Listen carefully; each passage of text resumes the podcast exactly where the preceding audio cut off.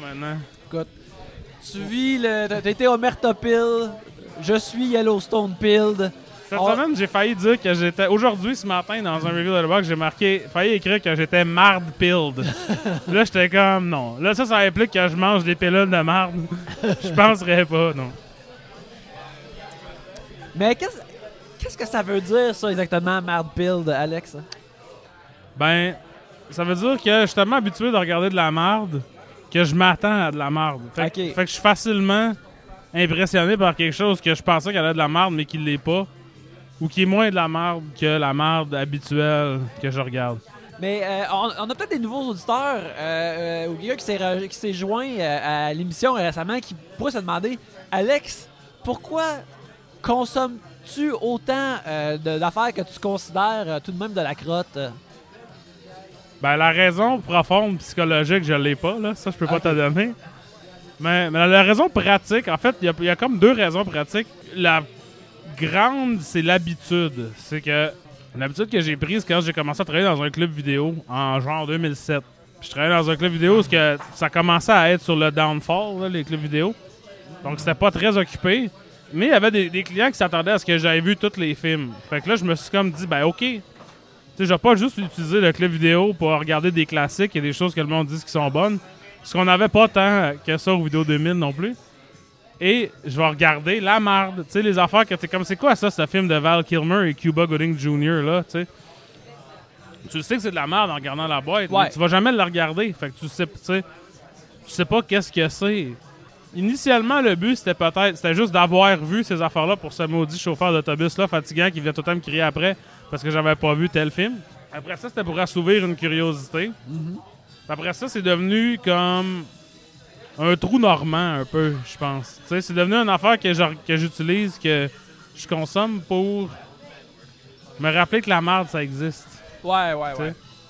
Parce que certains diront que je suis très difficile sur ce podcast, que je suis pas, je suis avare de, de bons compliments et de d'étoiles, mettons. Mhm. Be- Best believe que si je regardais pas genre une film, un film de merde de Bruce Willis ou de Mel Gibson à toutes les semaines, ça serait pire. ça aide à tempérer. Mais euh, euh, euh, euh, parlant de ça, la semaine passée, Owen Gleiberman, le- le- un des gros chroniqueurs de cinéma, avant, moi je l'ai connu à Entertainment Weekly dans le temps, mais là il est à Variety, je pense. Ouais. Il a écrit un film sur. Devine quoi? Les films médiocres sont en train de sauver le, le cinéma. Puis dans ce. Ouais, ouais, un article sur le box-office. sur le box-office, ouais, comment qu'il y a des films comme euh, euh, A Man from Otto, euh, 80 for Brady, puis tu sais, euh, euh, Ticket to Paradise font beaucoup d'argent au cinéma, Mhm. puis qui dit que c'est des films médiocres. Je pense que médiocre veut peut-être dire quelque chose de pire pour moi, parce que dans ma tête, moi, médiocre, c'est vraiment de la crotte sur ton pied, là. Ouais, ouais, ouais. Puis je pense que dans ça, veut dire comme moins bon que normal, ordinaire, là. Ben moi, pour moi, médiocre, c'est la majorité des... Pas la majorité des films, mais mettons le centre. La neutralité. Parce qu'un bon film, c'est déjà meilleur que la moyenne. Tu sais, Il y a plus de films médiocres qu'il y a de n'importe quelle autre sorte de film. Mais un film médiocre, c'est pas douloureux à regarder. tu sais. C'est pas... Ça peut même être divertissant, mais tu ressors de là et tu fais... eh. Ok. Comme par exemple un film dont on va parler plus tard dans l'épisode, On Yannick. parler- ben, justement, euh, ben, premièrement, bienvenue au Voyeur de Vue, un podcast euh, pour euh, qui est euh, éternellement devant un écran pour parler de ça. Vos voyeurs cette semaine sont moi-même, Yannick. Et moi, Alex. Et justement, c'est ça, pour, pour revenir à cet article-là de Owen Gleiberman, c'est qu'il parle comme, tu sais, des films comme Eddie for Brady, des films comme Ticket to Paradise ou A Man from Otto, qui a atteint le 100 millions aujourd'hui euh, euh, au box-office. Au, euh, au box-office américain ou mondial? Euh, américain, je crois. Tabarnak. Tom is back? Ben, Tom is back. Mais il dit comme, hey, jadis, c'était ça le cinéma. T'allais au cinéma, puis il y avait une poignée de films comme ça qui euh, qui étaient pas des franchises, Ouais. euh, qui étaient pour adultes, puis qui étaient là pour juste du monde qui se pointe au cinéma pour voir un film dread de même. Ouais, puis tu sais, puis justement, genre, on a parlé de ça la semaine passée ou il y a deux semaines. Les gens payaient à chaque fois. Tu sais, il y a une raison pourquoi il y en avait des films à la TV. Puis on parlait de téléfilms. Puis là, tu regardais le film, tu disais, ouais, ça faisait téléfilm un peu. Parce que c'était des films qui mettaient l'argent nécessaire pour du monde qui payait déjà pour un abonnement. Tu sais, fait que c'était du produit que tu fournis à quelqu'un qui a des attentes. Puis quand tu veux faire de l'argent à chaque fois, tu fais un film pour le cinéma. Ouais. Là, ils ont, ils ont pensé que ça peut-être, il n'y avait pas besoin de faire ça, puis ça marche pas. C'est en train de chier, Netflix est en train de mourir. Euh, Leur mo- attends leur un mode- peu. Euh, The Judge est numéro 1 sur Netflix au Canada cette semaine. Mais c'est ça. The Judge, un film qui est sorti au cinéma il y a 10 ans, bat une sortie originale Netflix parce que là, le monde commence un peu à associer les euh, sorties originales Netflix avec un certain ton. Comme on aurait associé avec, par exemple, un film de la Lifetime tu sais, d'un- ou de- du Canal Vie, mettons ici, ou des trucs comme ça. Un beau dimanche, par exemple. tu sais. Puis c'est d'après moi, tu sais. Tu sais, Netflix, d'ailleurs, ce qui est associé ou à être bon ou mossy de Netflix en contenu original, c'est des séries télé habituellement. Ouais. Euh, des documentaires qui sont sortis en, plusieurs épisodes ou, mettons, un Stranger Things, Ouais. un, un Mais Il y a ça, plein là. de shows TV de Netflix que personne ne regarde aussi, tu sais, comme la TV normale. Là, le monde sont en tabarnak parce qu'ils pensent que tout est fait pour eux autres. Tu sais, je vois des jeunes qui sont fâchés parce que telle émission qu'ils regardent sur Netflix est cancellée après une saison puis ils n'ont pas de résolution. Bienvenue dans le monde d'écouter la TV avant le, le flux en continu, les amis. C'était comme ça. Freaks and Geeks a juste eu une saison. Il y, y a eu trois épisodes de Freaks and Geeks qui sont passés à la TV. Le reste, fallait que t'attendes que le DVD sorte pour les regarder. C'est ça. Puis personne n'était comme, c'est pas juste, euh, c'est un affront envers, euh, tu sais, moi, mes- mon amour de cette émission-là. Vous me devez ça, whatever. Ben, je comprends par exemple comment que ça change à un show sur Netflix parce que t'as comme Hey, je vous paye là, à chaque mois pour avoir mon nanan. Vous êtes supposé continuer à m'offrir le nanan. Là, Mais tout le monde paye égal pour avoir son vrai. petit morceau de nanan. En- Encore pas, pas pour longtemps, là, mais. euh, Ouais, c'est ça. Mais tu sais, puis je pense que un film dont je vais parler aujourd'hui que m'a fait penser vraiment à Netflix devrait se baser sur ce modèle-là. Tu sais, qui était comme le modèle des années 90 de. C'était comme un peu comme une sortie. Dans le sens que c'était un film qui sortait au cinéma, qui faisait correct d'argent, mais qui savait que le concept était super facile à vendre en vidéo. Mhm. Fait que c'est pas grave si ça fait pas vraiment d'argent. On n'a pas trop dépensé d'argent dessus. Ouais, ouais. Fait que, tu sais, c'est un peu idiot-proof de le sortir en salle. Puis on peut dépenser plus d'argent qu'on ferait sur un film qu'on sait qui fera pas d'entrée en salle. Tu sais, un, euh, du vrai genre euh, straight to DVD, là, Michael Dudikoff, mettons, là, ou des shit de même. Fait que, tu sais, je pense que Netflix a manqué une opportunité de se. De se- Netflix et les autres streamers, là, pas juste Netflix, de se placer dans une place où ce que ça existe entre les films de qualité cinéma puis les téléfilms. Ouais. Et on va essayer de tout en même temps, puis là, ça marche pas. Là, ça s'en vient presque à rien, en fait. Mais je sais pas, en fait, je dis ça, mais peut-être que Netflix va faire un triomphal retour, là. Ils vont peut-être gagner un Oscar avec un film que personne n'a vu, que personne pensait que ça allait arriver, là. Le... All Quiet on the Ouais, West- All on Quiet Western on the Front. Que comme tout le monde aime, puis qui, qui est comme sorti sans grande pompe. Je pense qu'il est en première mondiale au TIFF, puis il y avait aucun hype, tu sais. Puis là, c'est rendu que ça va peut-être gagner. Ben, ça m'étonnerait, mais ça. So far, ça va vraiment mieux que net. tu sais, C'est un vrai underdog, là. euh, pire que Coda. genre. Écoute, je sais pas. Mais une chose est certaine, la merde, le, le type de merde que j'écoute, se trouve sur Netflix et Prime. Et euh, Tubi, tout ça. Tubi font des films originaux de Bruce Willis. hein. Il y a des Tubi Oui, oui, Originals. j'ai vu ça, j'ai vu ça. Puis il y en a un qui. Michael Rooker, Bruce Willis. exact. euh, Puis je pense des lutteurs, là, Batista probablement doit être dans un ou deux. Écoute, euh, le bon Dave, euh, il a dû en faire une coupe dans le temps, là. Ben, tu sais, euh, justement, euh, parlant de, de plateforme, euh, euh, belle, belle nouvelle pour le, le mois de mars, qui est le, le mois de ma fête. Euh, ben, le début de ma, ma fête est en début mars. Mais je considère ça le mois de ma fête, car il y a beaucoup de gens que j'aime quand c'est leur, leur fête aussi. Criterion Channel a annoncé 8 films de Michel Yeoh Oui, j'ai vu ça sur le. Criterion Channel. Il y en a trois qui sont annoncés sur la marquise. Euh, ils vont sans doute avoir une, une belle version remixée de Crouching Tiger and Dragon. Mhm. Que ça fait une couple d'années que j'ai pas vu, fait que j'ai hâte de le revoir. Euh, qui va aussi avoir The Heroic Trio, euh, qui est un film de Ringo Lam, me semble. Qui est tout de même le fun, folichon, super-héros 90, que, que, qui est le fun, mais que si les batailles étaient vraiment bonnes, j'ai- la dernière fois que j'ai été voir c'est au cinéma moderne, là, si les batailles étaient vraiment bonnes, comme mettons le- le- le- l'action Kong de l'époque dans ce film-là, là, il aurait fallu que tu me sortes du cinéma moderne sur une civière. Euh, j'aurais pas été. J'aurais. J'aurais eu du syndrome de, la personne raide. Je serais comme. euh. Et euh, Royal Warriors, que je n'ai pas vu.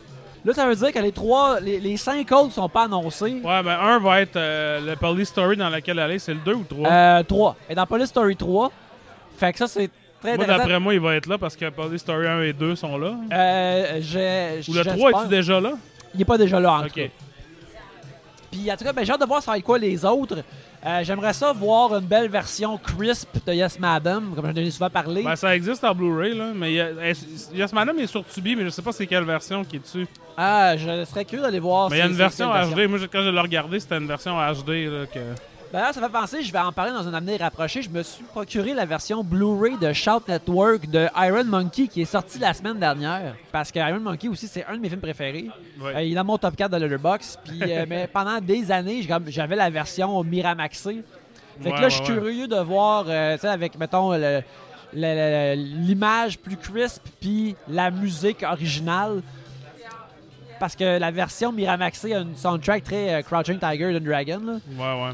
Fait que je suis curieux de voir ça. Mais là, maintenant, parlons de ce qu'on a vu cette semaine, Oui. mon cher Alex. Euh, Est-ce que tu veux commencer? Oui, je peux commencer. Ben, le film auquel je faisais allusion euh, est mon dernier film dans mon euh, périple de Rutger Hauer. C'est Surviving the Game de 1994. Un film de Ernest Dickerson. Ernest Dickerson qui est. euh, qui a eu commencé sa carrière en tant que directeur photo de Spike Lee. Oui. Puis par la suite, il a fait Juice avec Tupac. Puis il a eu une carrière pas, euh, tu sais, pas ce que je dirais pas excitante là, tant que ça. là. Sais, je pense que quand même Juice reste son plus grand film. Puis après ça, je dirais que c'est probablement Bones, le film d'horreur avec euh, Snoop. Fait que tu sais, mais il y a eu, mais c'est un quelque chose d'intéressant quand même, un directeur photo qui devient réalisateur. D'habitude, tu sais, il y a des belles images dans ça. Le directeur photo, comme de fait, de ce film, de Surviving the Game, c'est Bojan Bozelli, qui est euh, surtout connu pour tra- son travail avec Abel Ferrara et Ah. Michael Bay et Gore Verbinski. C'est lui qui a fait euh, Cure, euh, non, Cure for Wellness? A Cure for Wellness, qui est un vraiment beau film, vraiment soigné. Lone Ranger. Il a fait Six Underground. Il a fait. Mais moi, je, je le connais plus pour son enfants des années 90. Là, il a fait King of New York. Puis il a fait Deep Cover de Bill Duke, là, qui est vraiment un film crissement stylé. Fait que Surviving the Game, c'est un remake ou une adaptation de The Most Dangerous Game, qui est à la base l'histoire traditionnelle, classique de l'homme chasse l'homme. Donc, dans ce film, Ice-T joue un sans-abri, un homme sans domicile fixe, qui en arrache depuis la mort de sa femme et de sa fille dans un feu d'appartement. Et il vit dans la rue et euh, un jour, il rencontre un gars comme à la genre de soupe populaire, joué par Charles S. Dutton, qui euh, lui dit comme J'aurais une job pour toi, je voudrais que tu sois guide de chasse pour moi et mes amis. Là, lui, il dit Je connais pas ça, il dit Je t'offre 500$ par semaine. Mais fait pour 500$ par semaine, je vais faire n'importe quoi. Ce qui est plus vraiment euh, d'actualité. Fait que bref, bref, il va dans le bois, puis là, il arrive là-bas, puis il apprend rapidement que il n'est pas le guide de chasse, mais bien la Le- proie Le chasser. le chasser. Fait que là, t'as un crew de gens. Il y a Rutger Hauer, Gary Busey, John C. McGinley, F. Murray Abraham, Ok, ouais, des faces, là. des faces, tu sais. Mais puis vraiment, genre, puis Charles Dutton, puis, tu sais, mais vraiment comme un, une panoplie assortie d'acteurs. Puis tu sais, quand je regardais ça sur papier, j'étais comme, ah, c'est comme toutes des has-been, là, tu sais. Même à cette époque-là, tu sais, Rutger Hauer, puis euh, F. Murray Abraham, tu sais, c'était du monde qui faisait. C'est vraiment une panoplie de gens qui font n'importe quoi. Mais pas nécessairement. Ils sont plus vraiment. sont pas vraiment has-been à cette époque-là. Ils sont juste. sont encore dans leur époque. Je fais n'importe quoi, tu sais. Et ça fait que. Bon. Ça rend, ça rend la patente quand même vraiment amusante de voir tous ces acteurs-là parce que, tu sais. Ils n'ont pas vraiment des personnages complexes. Dans certains cas, tu sais, il y a des y a des, euh, certains des acteurs vraiment connus que j'ai nommés meurent très tôt dans la patente, tu sais. Ça tombe, ça, ils meurent pas dans l'ordre, euh, tu sais, de leur salaire, là, mettons. Fait que ça fait, tu sais, Gary Busey a un monologue de comme 4 minutes sur genre. Euh, quelqu'un disait comment t'as eu ta cicatrice, puis là, il y a un monologue, tu sais, en une shot essentiellement de Gary Busey qui raconte comment son père lui avait acheté un chien, puis là, il a entraîné le chien à faire des sauts quand il entendait des pétards. Là, puis à attaquer le monde. Puis là, maintenant, il a dit là, maintenant, Gary Busey, t'as 18 ans. Il l'a enfermé dans un. Euh, comme un enclos, puis il a, rempli son code de pétard. Puis là, il a dit genre, c'est toi, c'est toi qui meurs ou c'est lui qui meurt. Puis Gary Busey raconte cette, cette affaire-là, puis t'es comme, aïe aïe, quoi? tu sais, Gary Busey qui a comme pas les yeux de la même grosseur, puis qui cligne pas des yeux, tu sais. Puis... Fait que c'est ça, tu sais, c'est vraiment traditionnel. sais, vous avez déjà vu ce film-là? Peut-être littéralement. C'est un film de 1994 que je suis sûr qu'il a passé énormément à la TV aussi. Mais, tu pour le niveau que ça, que ça explore, tu vois que c'est comme un film qui se prend pas trop sérieux, c'est de la série B. Ça a la mission de rendre ça le plus ludique possible, dans le fond. Fait que ça bouge vite, c'est beau, c'est bien tourné. Il n'y a pas de flafla, il n'y a pas trop de niaisage. On perd pas beaucoup de temps avec des backstories niaiseux ou comme des affaires que. Des, crottes de fromage qui sont droppées dans le premier acte qui reviennent à la fin. Il y, en a un ou deux, là, mais tu sais. Puis j'ai vraiment trouvé ça, honnêtement, très divertissant. Beaucoup plus que je pensais. moi, je le regardais juste parce que là, c'est ça. J'évite. J'ai fait une liste de 30 films de Roger Hauer auxquels j'ai accès.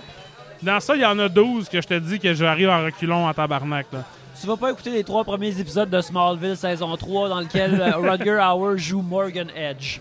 Non, puis mais tu sais aussi, je regarde pas de films que j'ai déjà vus, fait que ça élimine Sin City, ça élimine Blade Runner, ça élimine tu sais tous les bons films qu'il a fait, je les ai vus déjà essentiellement. Fait qu'il me reste une coupe d'affaires de Verhoeven puis beaucoup de merde straight to DVD des années 90, tu sais, fait que fait que ça genre j'avais vraiment des bases d'attente pour ça, j'ai trouvé ça quand même très efficace pour ce que c'est. C'est ça que je disais, tu sais c'est pas un film à petit budget. C'est pas comme un film cheap, patché, comme un film de Bruce Willis ou de Mel Gibson qu'il y aurait maintenant. Mais ça se prend pas pour.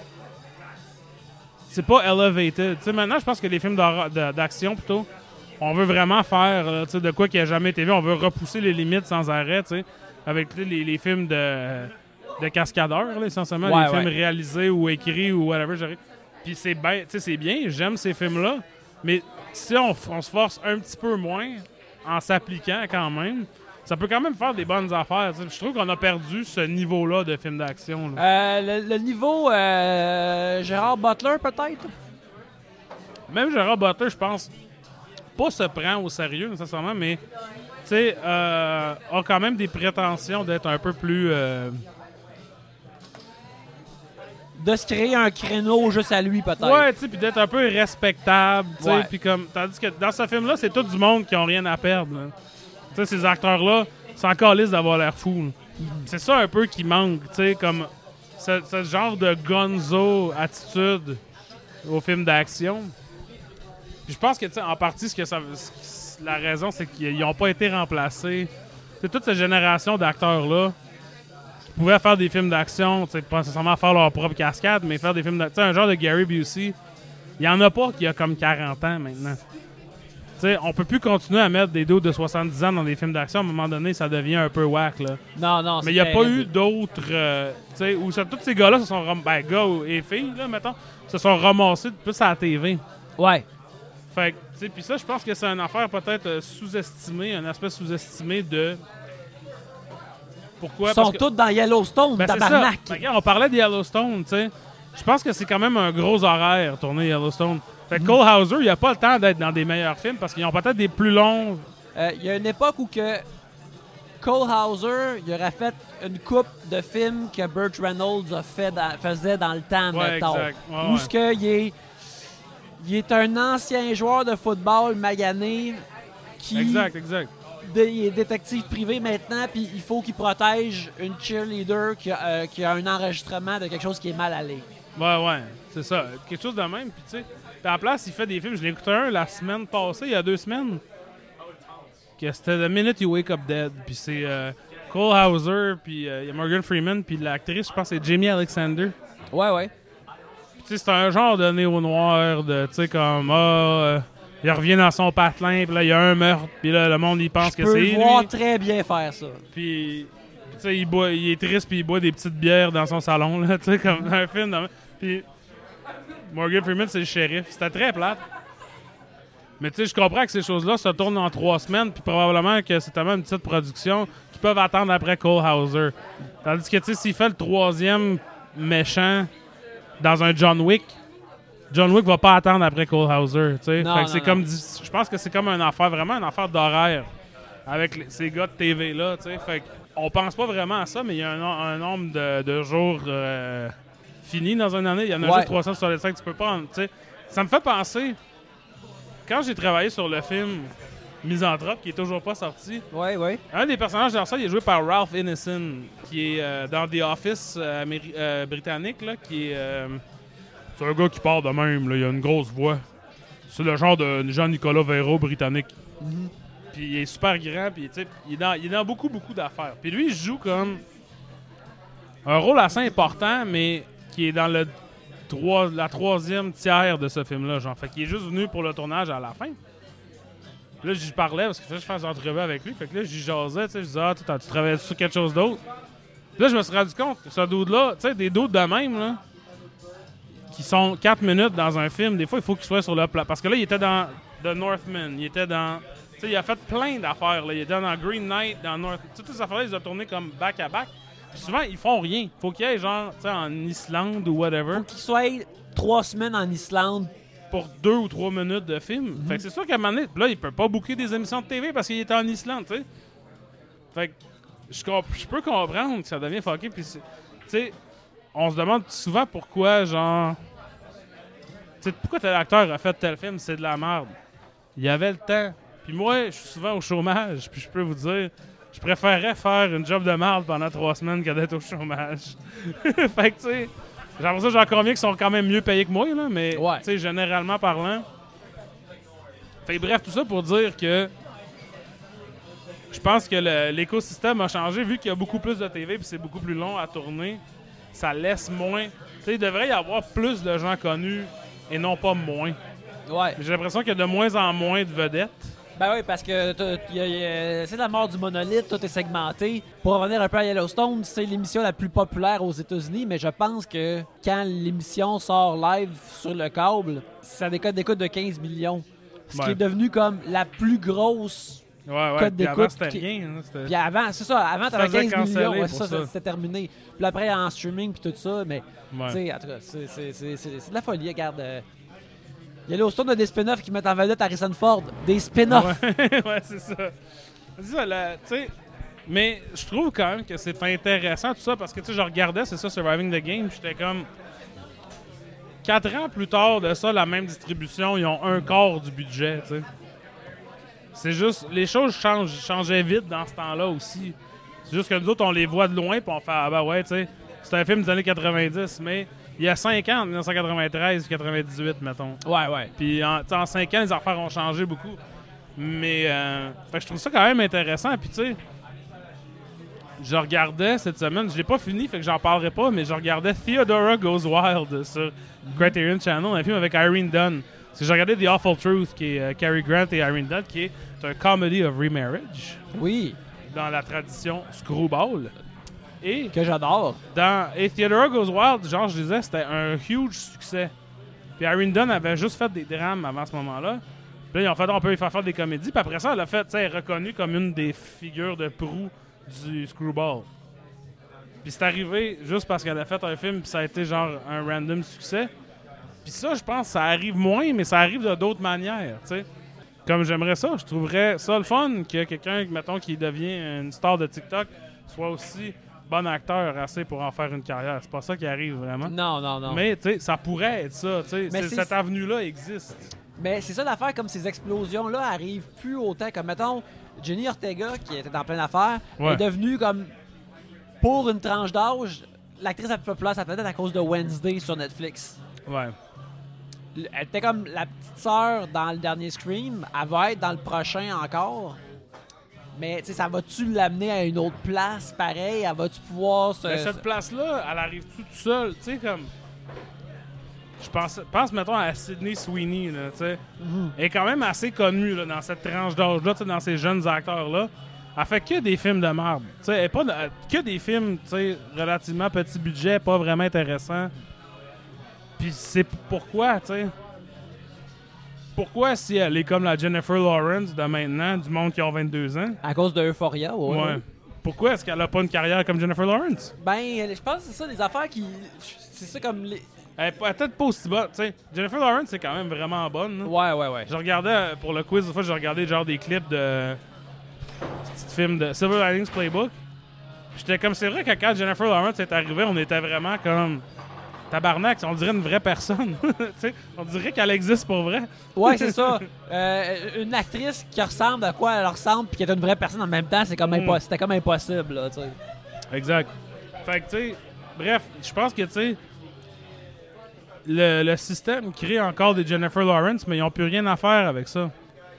Puis, tu sais, Puis des fois, ils sont peut-être campés dans un show Netflix qui va être 8 épisodes à chaque deux ans. ouais. Puis là, mais ben, que le budget d'un épisode est aussi gros qu'un film, fait que ça doit être long à tourner, tu sais. Ouais, mais que ça, ça- peut-être ça la fait pas comme fleurir Ouais. davantage, là, tu sais. Puis, c'est ça. Fait que, tu sais, comme. Parce que la- à l'époque de la TV, tu sais, à l'époque où il y avait de la TV puis du cinéma, puis t'étais une vedette dans l'un ou dans l'autre, mais rarement dans les deux, t'avais pas besoin de faire ce double duty-là. Tu sais, Ted Danson faisait presque pas de films. Il en faisait, puis on s'en calissait, tu sais. Ted Danson, c'est un des grands sais, il a été dans trois, sinon quatre, Il était dans, euh, dans, il était dans Cheers, il a dans été- Becker, dans Becker, puis il a dans été- Good Place. Là. Mettons trois Good grosses Place. affaires. Puis il a, été, il a- non, il a fait un petit stretch de CSI aussi. Là. Bon, c'est ça, tu sais. Comme ce genre d'affaire-là que t'as juste besoin d'en faire un dans ta vie pour que ça te soit seté pour toujours. Ah, puis il est dans Curb Your Enthusiasm tout le temps. Danson, il est tellement riche, là. Ouais. Je pense que tu comprends pas à quel point Ted Danson est riche. Non, je je suis sûr qu'il est riche. Ah, non, euh, m'a dit, euh, après, je vais passer à un autre film, mais que, une affaire que j'aime de Ted Danson, c'est qu'il a dit, il a ouvertement dit, j'en porte pas dans ma vie, mais dans- pour tous mes rôles, je porte une mammouth. Ouais. Il a dit comme, les cheveux de Sam Malone dans Cheers, je veux dire, ça ressemble à ce que mes, ça ressemble à la meilleure version possible de mes cheveux, mais c'est pas mes cheveux. Je veux pas avoir, j'ai un bald spot pour, j'ai comme un, un genre, un petit bald spot pour de vrai. Je veux pas le bald spot à la TV, les ouais, amis. ouais. Puis, je respecte qu'il disait ça ouvertement. Un des grands men de sitcom. Puis tu sais, moi je me souviens quand j'étais ben, jeune-ish, là, puis j'avais, tu sais, quand Becker était à la TV, j'avais genre 12-13 ans, puis j'ai vu Ted Danson, tu sais, genre au Emmys ou quelque chose, puis déjà il avait tous les cheveux blancs, puis là j'étais comme, hein? Quoi? Becker m'a berné! Ber- Becker c'est une perruque! Ça me faisait capoter. Euh, moi, mon film de la semaine, c'est je continue euh, mon voyage, tel que promis, dans le Yash, Ra- euh, Yash Raj Pie Universe, qui euh, continue avec euh, Tiger Zinda Eye, un film réalisé par Ali Abbas Zafar, qui est la suite de Hector Tiger, qui met en vedette euh, euh, Salman Khan, euh, qu'on a, qu'on a cherché sur Wikipédia Oui, après l'épisode de la semaine passée, qui a une vie tout de même colorée. Il- c'est un genre de, de fail son. C'est un genre de euh, Jeremy Strong dans Succession, mais c'est aussi une énorme star. Ouais, ben, il y, a- il y a des stars générationnelles comme ça dans, dans le cinéma indien. Ouais. Mais lui, imagine, mettons, une star générationnelle euh, indienne, mais qui se fait comme pogner beaucoup souvent pour braconnage. ouais. Fait que ça, t'as Salman Khan et euh, Katrina Kaif qui reprennent leur rôle de Tiger et euh, Zoya de, du- de Hector Tiger. Euh, L'intrigue de euh, Tigers in the Eye est vraiment simple. Euh, C'est que il y, a- un groupe d'infirmières indiennes et pakistanaises qui travaillent dans un hôpital qui sont prises en otage en Irak par une organisation terroriste. Il y a le RAW qui est comme le, le Response to Advanced Warfare, qui est l'agence qui doit euh, les trouver, euh, dans, qui doit les sauver en dedans de 7 jours, sinon les Américains vont euh, bomber la place. Fait que là, Bombé. bomber la place et c'est une joke dingue. en effet, ça une blague n'entend pas l'autre au voyeur de vue. fait que là, les, les- les- les- les services indiens vont chercher leur super agent qui s'est sauvé dans la brume il y a quelques années auparavant, Tiger. Puis lui, il s'était sauvé avec euh, sa dulcinée, euh, Zoya, euh, qui est une, euh, elle, une agente secrète euh, pakistanaise. Puis là, il y a tout. y mal, eux autres sont comme des Roméo et Juliette euh, du, du mo- du monde de l'espionnage qui vivent maintenant le bonheur parfait euh, dans les Alpes suisses où le ciel est bleu. Ils ont un enfant qui s'appelle Junior qu'on voit dans les 15, 20 premières minutes du film et qu'on ne revoit plus jamais. C'est-tu un petit enfant? Il a quel âge, genre? Il y a 8 ans. OK. Le plus gossant âge pour être un enfant dans un film, en théorie. Ouais, ouais. Il, euh, il est- il était un petit peu gossant, mais c'était pas super. Fait que là, c'est ça, les, les services secrets viennent dire euh, Tiger, on a besoin de toi. Il y a des infirmières indiennes qui ont été kidnappées. Ils parlent pas des infirmières pakistanaises. OK.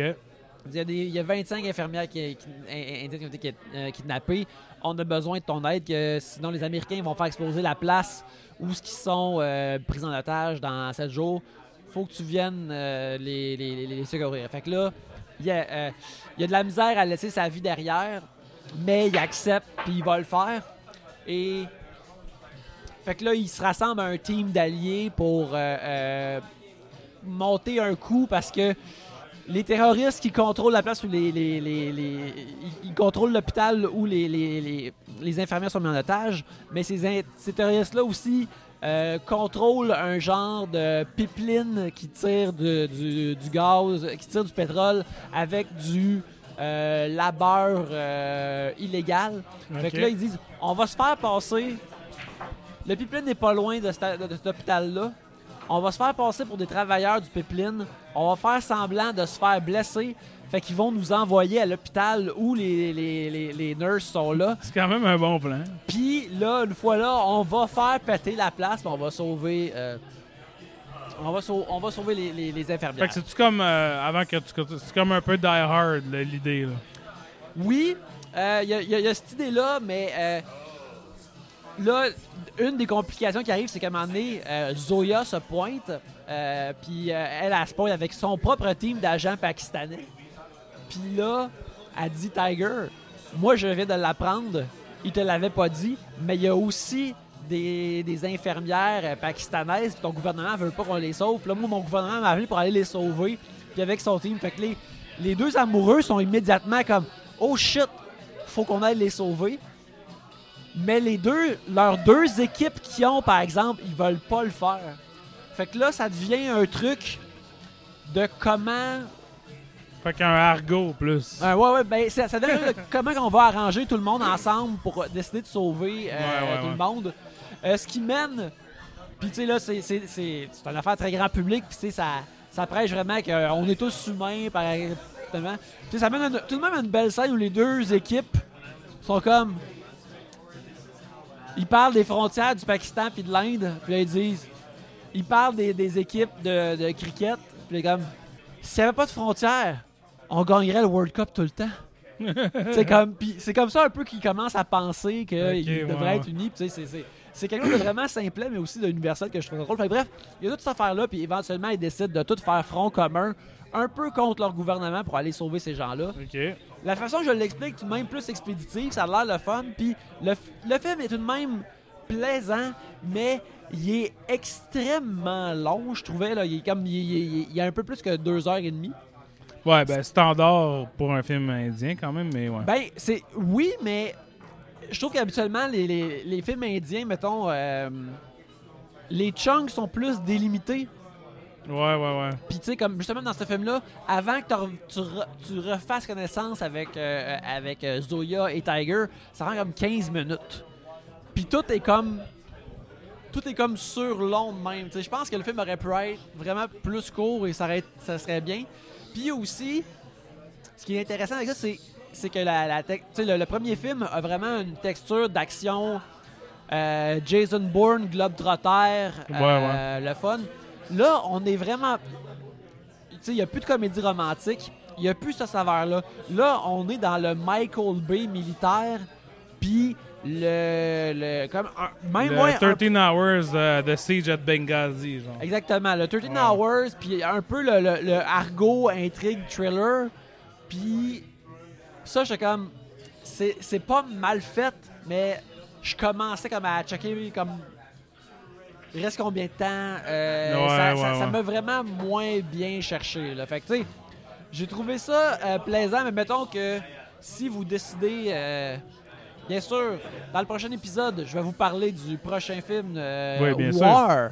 Mais à date, je dirais, euh, si vous voulez savourer cet univers-là, je pense que euh, vous pourriez juste regarder Hector Tiger et vous passer de Tigers in the Eye. Malgré que ce que j'ai aimé le plus, c'est les, euh, les- Il y avait plus de scènes pour euh, Zoya, qui est jouée par Katrina Kaif, qui, euh, qui est, est shapée comme une belle mannequin. Fait que c'est pas comme si elle avait des guns que tu crois qu'elle peut casser la mâchoire à quelqu'un en le punchant Ouais, ouais. mais il tournait assez de scènes d'action autour de son athlétisme que c'était le fun à le regarder, qui prenait en compte ses aptitudes. Puis il y a une scène où elle convient plein de femmes à trancher les, des gorges à des soldats qui les oppriment, qui est pas mal sick aussi. ok, ouais. Mais c'est ces scènes-là sont comme, tu sais, c'est trop peu dans tout ce qu'il y avait dans le film. Là, Ouais, je comprends. Mais un film juste de elle, j'espère qu'ils vont en faire un parce qu'elle est vraiment, elle est vraiment cool. Là, il y en a pas eu. Ça existe-tu comme des films d'action féminins en Inde? Euh, je serais curieux, faudrait que je trouve quelqu'un qui connaît plus que moi, tu sais, parce que, bon, bref, comme toutes les traditions, toutes les, euh, je dirais que la communauté de films d'action de, de partout dans le monde aime ça ramasser des bouts d'un autre pays Il y Ouais. a toutes les affaires. Fait que je me demande justement s'il y, a un- s'il y a un mouvement Girls with Guns dans, en, en Inde. Euh, Ben, il y a probablement, à tout le moins, un- une Sarah Connor. Là. Une Sarah Connor ou tu sais un genre de Char Il doit avoir un genre de Charlie's Angels au Ça, moins. c'est sûr, sûr, sûr, oui, Fait- effectivement. Ouais. Fait que euh, je, je serais curieux, ça serait comme euh, une fois que j'ai- samplé ça, tu sais, le, le- puis voir les autres comédies d'action, ça m'intéresse. Mais s'il y a ces films-là, j'aimerais vraiment ça voir ça. À toutes les fois, j'en ai mis plein dans mes watchlists là, des films indiens. Puis là, c'est toujours trop long. Il faut vraiment que, genre, là, là j'ai comme j'ai vraiment un blocage mental en ce moment. Quand les films sont longs, même si je regarde tous les films souvent sur deux périodes de temps, là, je suis comme, ah, Elvis, c'est bien trop long. Ça dure 2h40. J'ai passé 30 heures à regarder des crises de films de merde de Bruce Willis depuis que Elvis est sorti. Tu sais, je pourrais facilement, mais je sais pas. Fait que là, toutes les fois qu'il y a des films indiens, je suis comme, ah, c'est long. J'ai un vrai blocage mental. Mais j'ai pas toujours eu ça. Fait que je pense que ça va revenir un jour. Ben, tu sais, c'est parce que justement, la- l'affaire avec, mettons, le, dans, dans, dans Tigers in the Heights, quand ils, leur. Le plan qui est comme cool, qui est prononcé, là, il est comme raconté vraiment au début du film, puis après, Ouais. ça prend vraiment du temps à te rendre au plan. Puis moi, ça, je pense, ça, ça, ça a comme créé un, un, un gouffre d'espace-temps pour moi. Je suis comme, Chris, Ouais. quand, est-ce que ça- quand ils se rendent finalement à l'usine pour faire semblant d'être des travailleurs là, puis de rentrer dans la game, je suis comme, ah, ça fait trop longtemps que vous n'avez parlé, là. Ben, je suis épuisé, là. C'est intéressant parce que c'est un peu ça que tu m'as dit de, notre film québécois de la semaine. Oui, absolument, oui. Fait qu'on on peut passer à notre film québécois. Notre film anglo-québécois de la semaine. Anglo-québécois, oui, absolument. Euh, Good Neighbors de Jacob Turney. Jacob Turney qui est un anglo-montréalais, mais pas vraiment. Il parle français dans le film, puis il a pas vraiment d'accent. tu sais. Mhm. Comme- il joue dans le film aussi. Fait que j'étais comme, ah ouais, Jacob Turney, c'est dans le fond, tu sais, comme. En fait, pour rentrer dans le confessionnal un peu de, ma vie, c'est que ce film-là est, comme mon ancienne vie. Dans le sens que moi, avant, tu sais, j'étais à l'école en anglais, puis je me tenais avec des anglophones, je sortais avec une anglophone. Je vivais dans un monde anglophone de Montréal. Là, je vis plus là-dedans pantoute. Je travaille un peu là-dedans. Mais j'ai vraiment regardé ça, puis j'étais vraiment comme, ah oui, c'est vrai. tu sais, NDG, ça existe. Puis des Anglais, ça existe. Puis Jay Baruchel, il existe. tu sais. Le Barouche. On dirait que ça, c'est vraiment moins. C'était vraiment plus présent. Je sais pas si c'est parce que moi, j'étais plus dedans il y a 10 ans. J'ai l'impression que c'était beaucoup plus présent, la scène anglophone. Tu en général, là, des vedettes anglophones montréalaises, j'ai l'impression. Même en musique, là, tu sais. On dirait que c'était plus présent avant. Fait que le film avait un peu comme un, un vi- une vibe de. Pas rétro, mais tu sais, comme un time capsule un peu pour moi. Genre, je voyais vraiment une époque dans ce film-là. Mais bon, on peut parler un peu de quoi Good Neighbors parle. Oui, oui. Euh, dans Good Neighbors, euh, Adapté, ah, ben, une des affaires aussi, ça, c'est adapté d'un roman de Christine Brouillette. Donc, c'est pour ça que j'ai eu cette idée-là, parce que la semaine passée, on a fait le collectionneur, qui était aussi de Christine Brouillette. Fait que Oui. là, j'ai fait, ah, tiens, il y a un autre film adapté de Christine Brouillette. un des rares films anglo-montréalais. Oui, euh, tu sais, on commence avec. on suit Louise, euh, qui est jouée par Emily Hampshire, qui est euh, euh, une dame qui vit dans un building d'a- d'a- d'appartement. Elle s'occupe de ses chats. Elle travaille dans un restaurant chinois. Elle a une vie. Restaurant chinois, le dragon de Chine, pas Villemort, Côte-Saint-Paul, euh, qui est maintenant mort malheureusement, mais qui est, qui est resté là longtemps. Euh, ça look en crise, ce restaurant-là, Il y, a, ben, comprends. il y a une petite belle aventure, fait qu'immédiatement quand je l'ai vu, je me suis demandé comme ah j'espère que ça existe encore parce que je trouve Je ça ne beau. crois plus que ça existe. Ah. Mais il y en a un comme ça encore à la Chine. Par contre, ça amène à la Chine Notre-Dame, je pense. Euh, une grosse aventure euh, néon, là, années 60 de restaurant chinois. Oui. C'est de toute beauté. Fait que c'est ça. euh, Louise, elle a une petite vie tranquille. Euh, elle vit dans, à, à Montréal euh, en 1900, à l'automne 1995. Oui. Puis euh, il y a Ah, plus oui ou non? J'ai dit oui, Oui mais dans le fond, c'est peut-être non. C'est peut-être non parce que euh, direct au début euh, du film, on apprend que c'est la, la- la première journée du récit se passe durant le soir du référendum de 1995. Comme les pancartes oui et non qui sont dans, Ouais. dehors peuvent en témoigner. Euh, Puis il n'y a pas juste ça dans l'air, il n'y a pas juste le référendum dans l'air. Il y a un il y a un tueur en série de NDG euh, qui rôde et, et qui frappe, euh, qui mène tous les gens à avoir peur ou à être sur leur garde.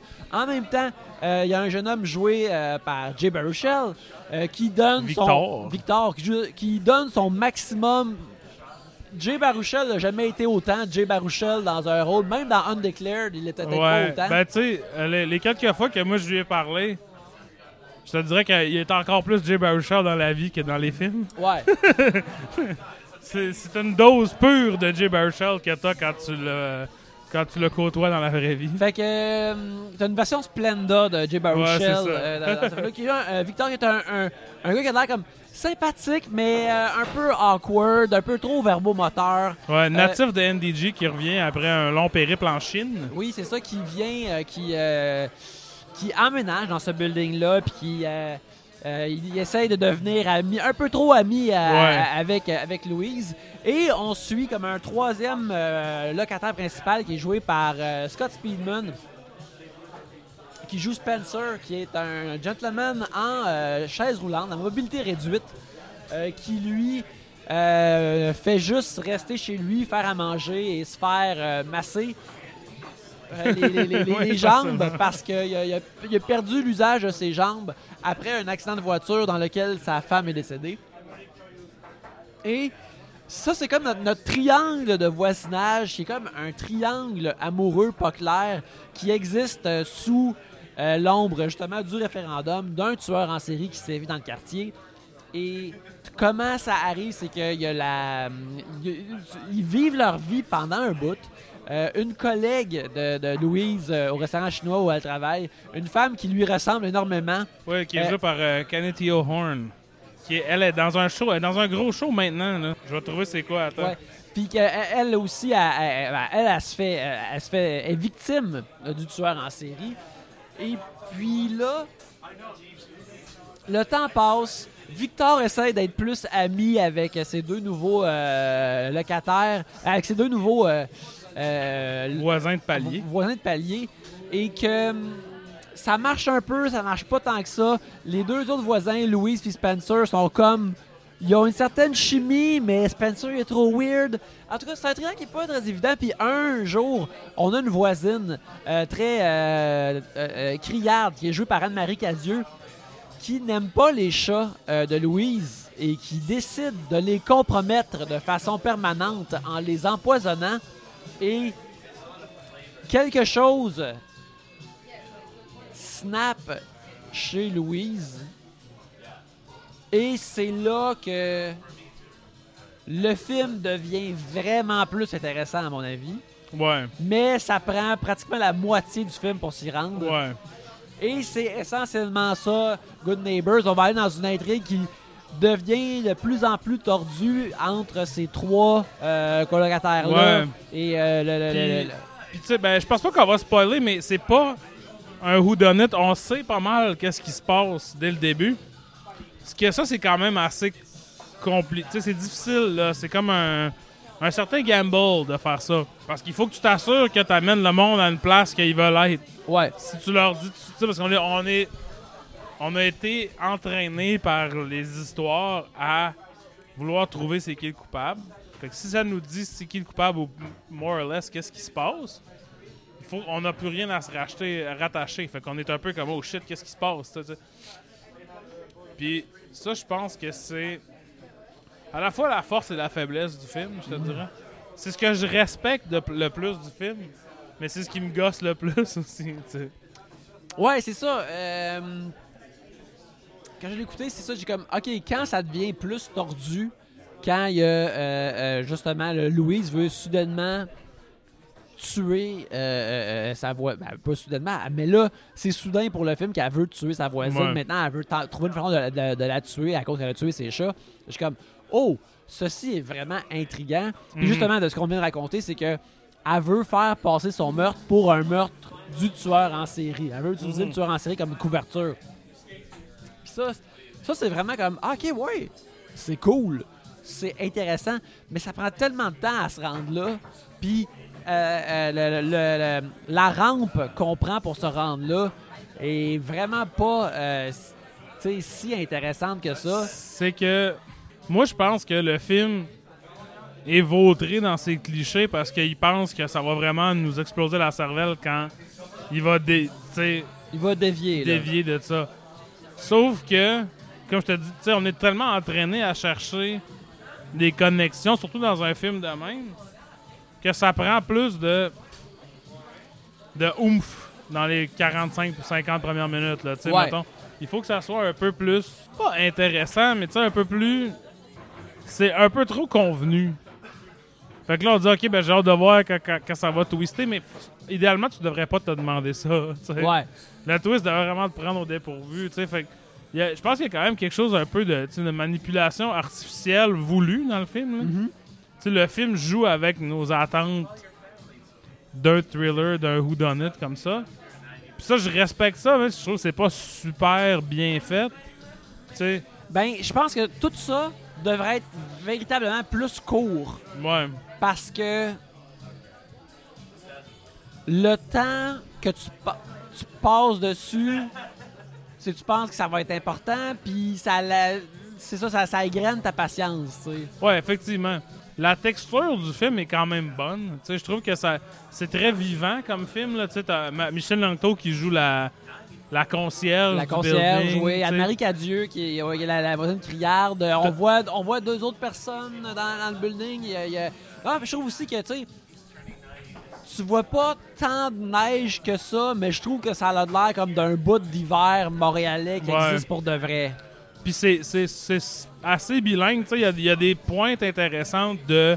Tu sais, comme quand Jay Baruchel arrive, puis les rencontre, il leur parle en français comme extrêmement mal. Là. Oh, bonjour! Puis là, il est, il est genre, Ah, it's so cool that you speak English. tu sais. Puis ça, c'est vraiment une affaire d'anglais. De comme, Ouais. Tu sais, ça, j'ai vraiment trouvé ça comme réaliste. Tu sais, c'est des affaires de même que je trouve réalistes. Comme, tu sais, que, veux, veux pas, c'est clair que Jacob Turney vient de Montréal. Tu sais, c'est pas un gars qui a déménagé. Tu sais, pas comme moi, qui a, ou toi. Tu sais, on n'a pas, il a pas déménagé ici quand il avait 18 ans. Ouais. Puis cet aspect-là, tu sais, justement, Jacob Turney joue le frère de Jay Baruchel dans une scène, puis son chum est joué par Xavier Dolan. que j'avais comme oublié, tu sais, comme... Qui cherche des bogueries à un moment donné. Ouais, c'est ça. Jean- euh, il s'appelle Jean-Marc Xavier Ouais. Dolan. puis, puis tu sais, comme. Xavier leur- Dolan a juste pas un de Jean-Marc. Je m'excuse. Non, effectivement.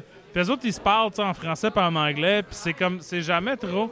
Tu comme je trouve que le, bilinguisme de la patente, même si le film. Après ça, devient un métaphore de référendum quand même assez appuyé. Je trouve que c'est comme. La texture est bonne. Je trouve que la mise en. Je sais pas comment je dirais ça. La mise en scène est, est, est bonne, la réalisation est pas bonne. Par bout.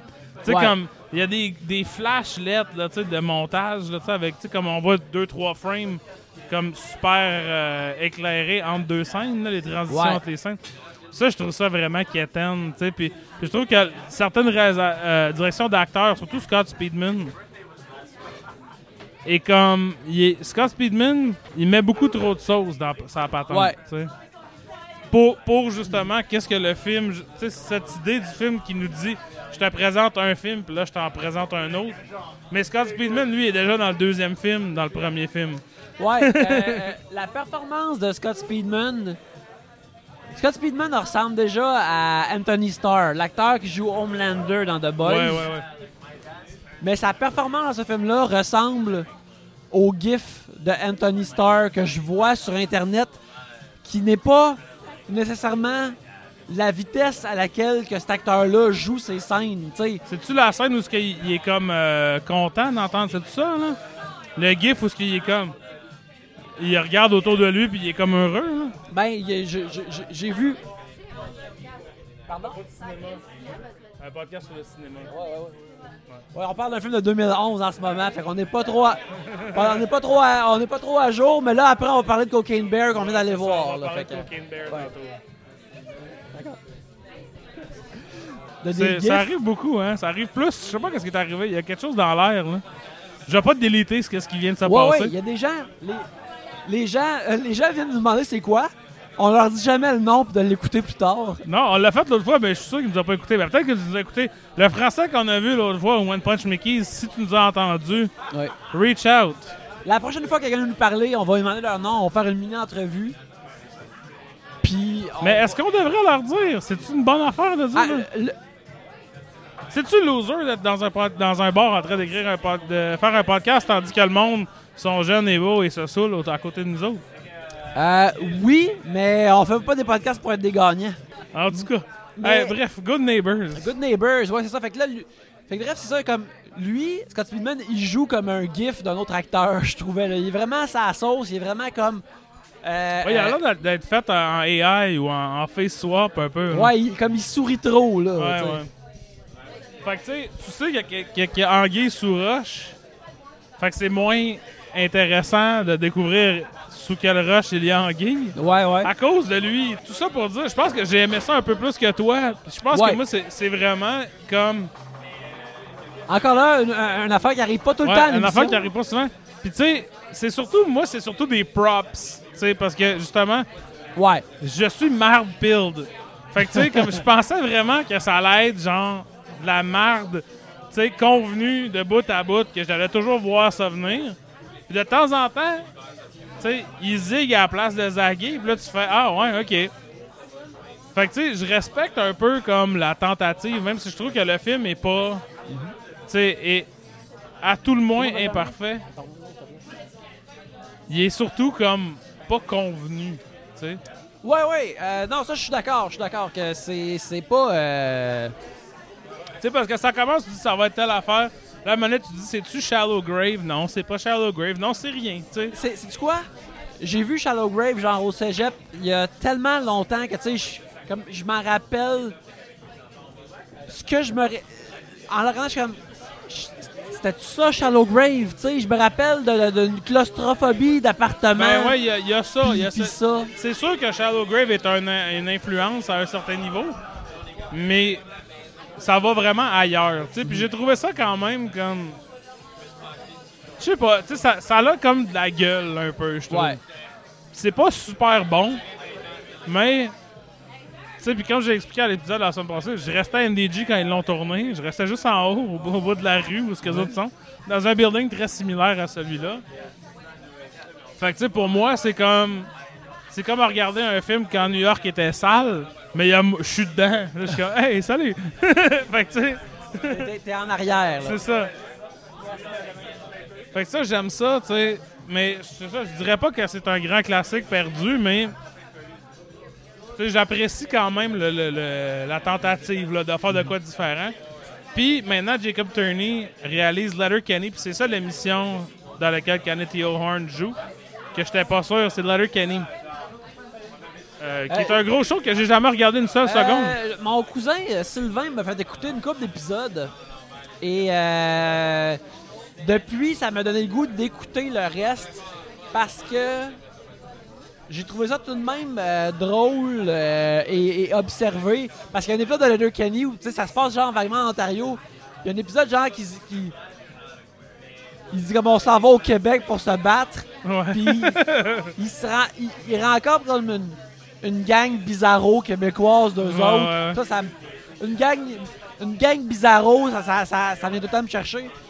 Puis, c'est des acteurs québécois, je me rappelle pas lesquels, mais c'est comme des, des- des acteurs québécois le fun, genre, qui étaient leur, leur bizarro. Puis, Ouais, ouais. tu sais, le.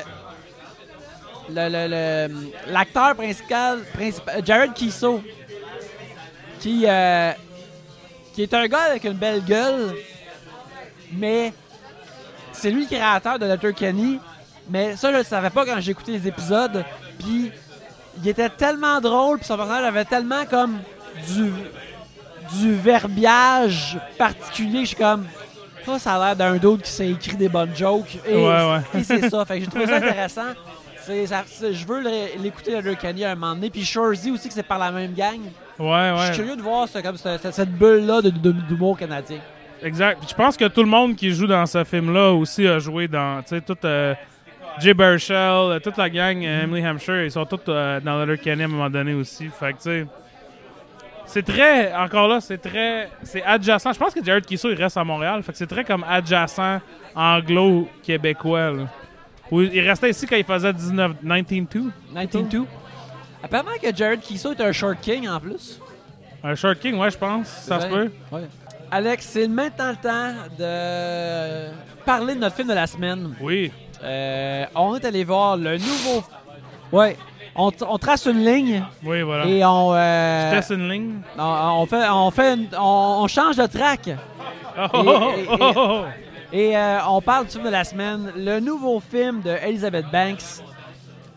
On parle de l'ourson préféré d'Eric Clapton. On parle de Cocaine Bear. Oui. Un film qui met en vedette. Euh, Une grosse distribution quand tout de même. une, ouais, tout de même une grosse O'Shea distribution. Jackson, Alden Ehrenreich, Margot Martindale, Euh, Isaiah Whitlock Jr., Kerry Russell, Kerry Brooklyn Prince. Hey, je- ça, c'est off the dome, là, les amis. Ray Liotta, le gars avec la moustache qui fait semblant de travailler au Ikea. Scott Sice. Scott Size. Euh, Matthew Reese. euh, Écoute, euh, il te manque juste Christopher Hivju, ah oui, c'est vrai. qui- qui est le, le, euh, le roux barbu de Game of Thrones. Et bien sûr, euh, Officer Reba qui est joué par Ayula Smart. Fait que t'es quasiment toutes. Si tu, peux, tu pourrais aller à, à Dog Love Movies puis à faire un de ces, un de ces jeux. Écoute, euh, Cocaine Bear, c'est comme le, le- le- le Snakes on a Plane euh, de, de notre époque, des années 2020. Euh, qui est basé sur une histoire vraie. Il y a des, des contrebandiers de drogue qui euh, ont, ont- ont droppé leur stock euh, par-dessus l'Oregon. Et non, la, la- la- la Georgie, Georgia. Georgie, ouais. Ils ont droppé la, la- Ils ont un plan de dropper ça à une place spécifique, que comme ça, si ça chie, les autres vont pouvoir savoir où aller chercher les sacs pleins de, de cocaïne. Exactement. Fait que là, le, le gentleman qui fait ça euh, se euh, Pète meurt, la gueule. se pète la gueule et meurt alors qu'il se parachute de l'avion. Mais toute sa drogue est tombée euh, dans un parc forestier et ce qui arrive, c'est que il y a plusieurs gens qui sont à la poursuite de cette cocaïne-là euh, qui a été droppée dans une forêt, mais beaucoup de cette cocaïne-là a été interceptée par un ours qui Oui. s'est mis à la sniffer la consommer La manger. et la manger, devenant ultra sauvage, coqué, euh, et euh, permettant de le transformer en un antagoniste qui peut tout faire selon les besoins d'un scénario. Exact. Et puis là, euh, ce- cet ours devient meurtrier et l'assemblage de personnages qui sont dans la forêt, dont des criminels qui doivent trouver la drogue, euh, deux enfants qui euh, skippent l'école pour aller dans le bois et euh, Des, des punks qui euh, taxent les gens dans le parc. des punks quoi, qui taxent les gens dans le parc. Un le, le shérif puis le genre de ranger du parc. Ouais, qui court après. Du monde en balade, des gens en balade. Des gens en balade. La mère d'un des deux enfants qui, qui, qui skip la Exact. journée, qui va chercher les enfants. Fait que bref, t'as tous ces gens-là qui, euh, qui se croisent dans les bois et qui essaient de survivre alors qu'ils essaient d'éviter l'ours meurtrier de Cocaine Bear, qui est, ma foi, Euh, réalisé avec brio par euh, Weta, qui est comme la, la place de, de, de, de Ouais, c'est un, ours en CGI. en, en- en CGI qui, est- qui est d'un réalisme parfait. Ouais, ouais. Euh, le film euh, bat son plein. Les, les, trailers étaient très populaires sur les médias sociaux. Le monde trouve ça vraiment drôle. C'est un effet semblable à Snakes on a, plein qu'il y a eu euh, il y a Ouais, quelques ouais. décennies. Mais nous, on sort du cinéma. On sort d'un cinéma où les gens euh, riaient à gorge déployée. Le- la personne assise directement à côté de toi, Yannick, a failli mourir pendant le film. Sérieux, la personne qui était assise à côté de moi est une personne que j'aimerais ça avoir à côté de moi à quand n'importe quel film parce que quand il y avait de la musique, euh, cette personne groovait sur le beat. Euh, quand il y avait quelque chose de, euh, drôle qui se passait, ça elle gloussait. Mais c'est ça, pareil, tu sais, je veux dire. Évidemment, je suis pas chez cette personne-là quand elle écoute la TV. Je pense pas que cette personne-là a un full body experience quand elle écoute Paddington sur Netflix, tu comprends?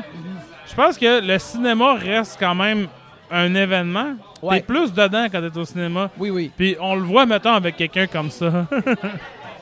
Je Ouais. peux pas imaginer que cette personne-là groove en écoutant Running Up That Hill de Stranger Things en, en mou, là, genre. Ouais, cette personne-là euh, euh, était dans une énergie de concert. Ouais, c'est ça, Puis exact. ça, c'était merveilleux.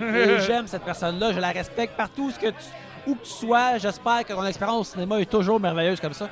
Mais bref, euh, c'est ça, la salle était en liesse, mais euh, je crois que c'est safe de dire que nous l'étions pas. À un moment donné, moi, j'avais les bras croisés, puis je riais pas, puis tout le monde riait, puis là, j'étais comme... Je suis le grincheux qui voulait, ne voulait pas sauver Noël. Tu sais, j'ai eu un moment... Ça m'arrive des fois, là, de juste pas rire, là, souvent même. Puis là, j'étais comme, hey, je ris pas pantoute, je trouve pas ça drôle. j'étais comme un peu triste, j'étais comme un peu euh, déçu. Je sais pas de, déçu de moi-même ou déçu du film, j'étais déçu en général. C'était décevant de pas trouver ça drôle. Mais l'affaire, c'est. Puis aussi, ce que j'étais convaincu, c'est qu'il y a 15 ans, en 2008, j'aurais trouvé ça calissement drôle. J'aurais adoré ça. En 2008, quand j'avais 22 ans. Tu sais. Puis j'étais comme. Puis, puis ce film avec cet humour-là, ce type d'humour-là était pas mal moins commun, puis c'était beaucoup plus euh, cutting edge, là, mettons, de faire ce genre d'humour-là. Mais c'est qu'en fait, c'est très moisi. En fait, pas moisi, parce que c'est pas comme si on sortait une affaire des Marx Brothers, là. C'est juste que c'est comme...